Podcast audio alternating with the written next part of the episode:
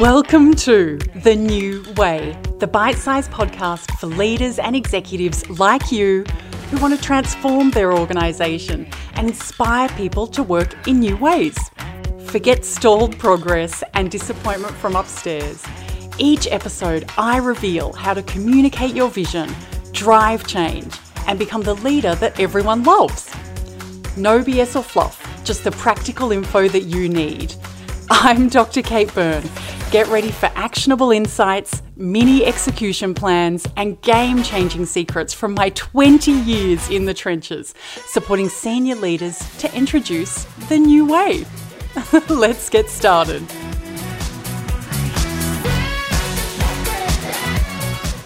Hello, hello. It's fantastic to have you here with me today for this week's episode of The New Way.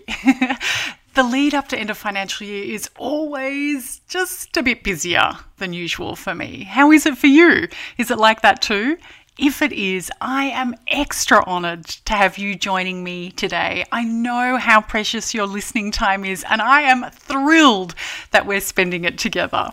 I bet that right off the top of your head right now, if I asked you, you could think of a few of the most commonly touted contributors to successful organizational change, right?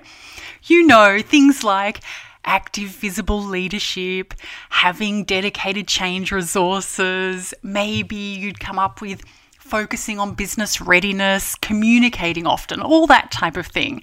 And of course, there's a reason why those are so often cited. They are all really important contributors to organisational change that sticks.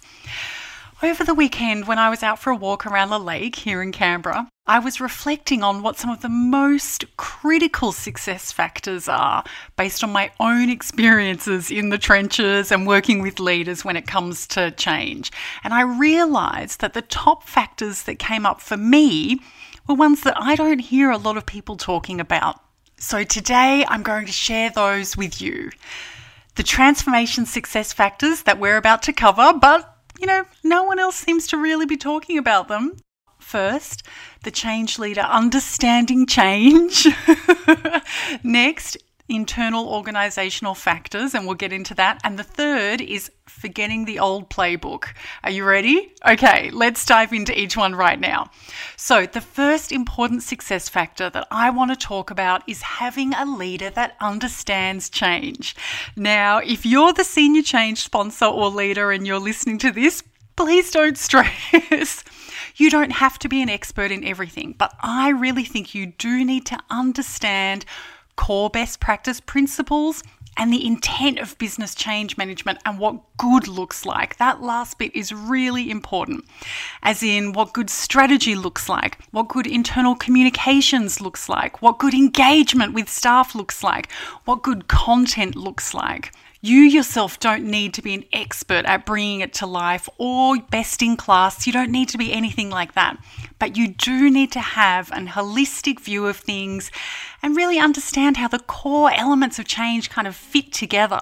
That way, you'll be able to better guide the team, really keep them accountable and on their toes, and have appropriate expectations for the transformation. I think this is really, really critical. By the way, if you would like some help with this, I've created a change team cheat sheet that you can use. It's totally free. In it, I spell out exactly how the change team should be supporting you, the change leader, so that you can go into things knowing what to ask for and what to expect. I'll link to it in the show notes for this episode so that you can go there, grab it really easily for free. The next change success factor I don't see mentioned all that much has to do with your organization's internal factors. So, the worst thing, and maybe if you're me and you know, a change talk like me, you might think the best thing. but for most people, the worst thing about organizational change management is that we're usually limited by internal factors. The shape your organization is in right now, at the beginning of the transformation, or wherever you are in that journey, really matters when it comes to the success that you can expect. When we're talking about the results that you can expect. Even if you had the very, very best team in the world supporting you with change management, it's often not the strategy or creativity or capability of the individuals involved in that team that blocks success.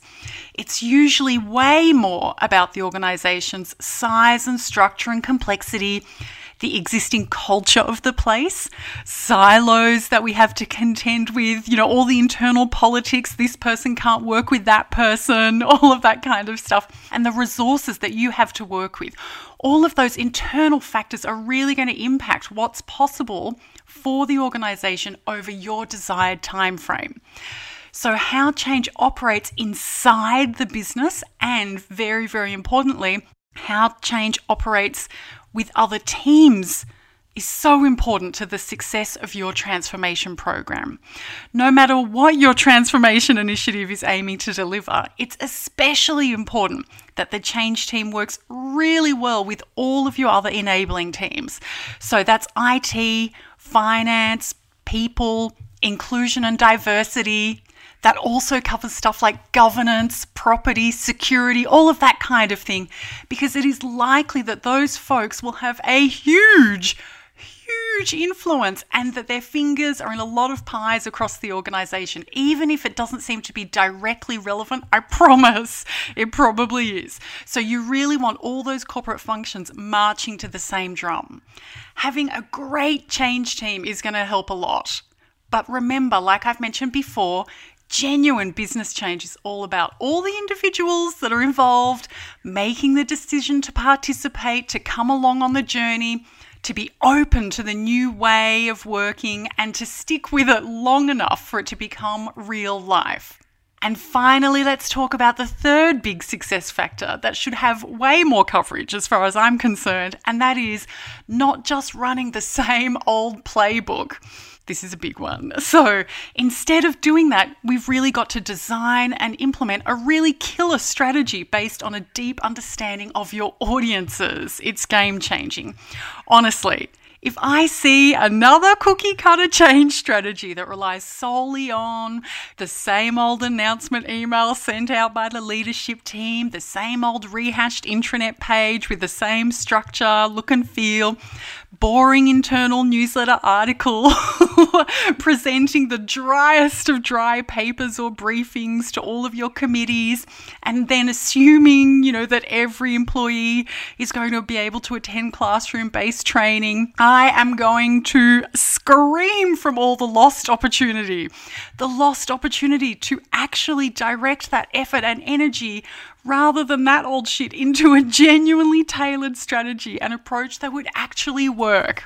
Look, of course, each of those tactics might be very useful for your transformation program. It might be enough to tick the change management box, you know, to show effort was made. But you know as well as I do that transformation requires a radical step change across the business. And to do that, we need to engage, capture attention, create a sense of purposefulness and belonging, you know, really motivate, energize, and build momentum across the organization. And we both know that there is no way that running that stale, same old playbook is going to get us there, especially not in, you know, like at this time now. Instead of doing that, I'm a believer in doing the work up front to understand the organizational context and to really understand your employees and other folks that are important to the change. As well as identifying and mapping stakeholders, I like to create an empathy map and a persona for each stakeholder group to help you get really clear on what makes our most important audiences tick and what they need and want when you have a deep understanding of your audiences and the goals of the transformation, and you have the balls, actually, okay, and the appetite is probably a nicer way to say that, isn't it? to step outside of the box and to use contemporary best practice techniques. Creating a tailored change management strategy that will actually work is so, so much easier knowing your people really well is absolutely game changing when it comes to change in organizations. So there you have it. My thoughts on a few critical success factors that no one seems to talk about. I've noticed that for the clients I work with that really privilege each of those factors, change success is way more likely.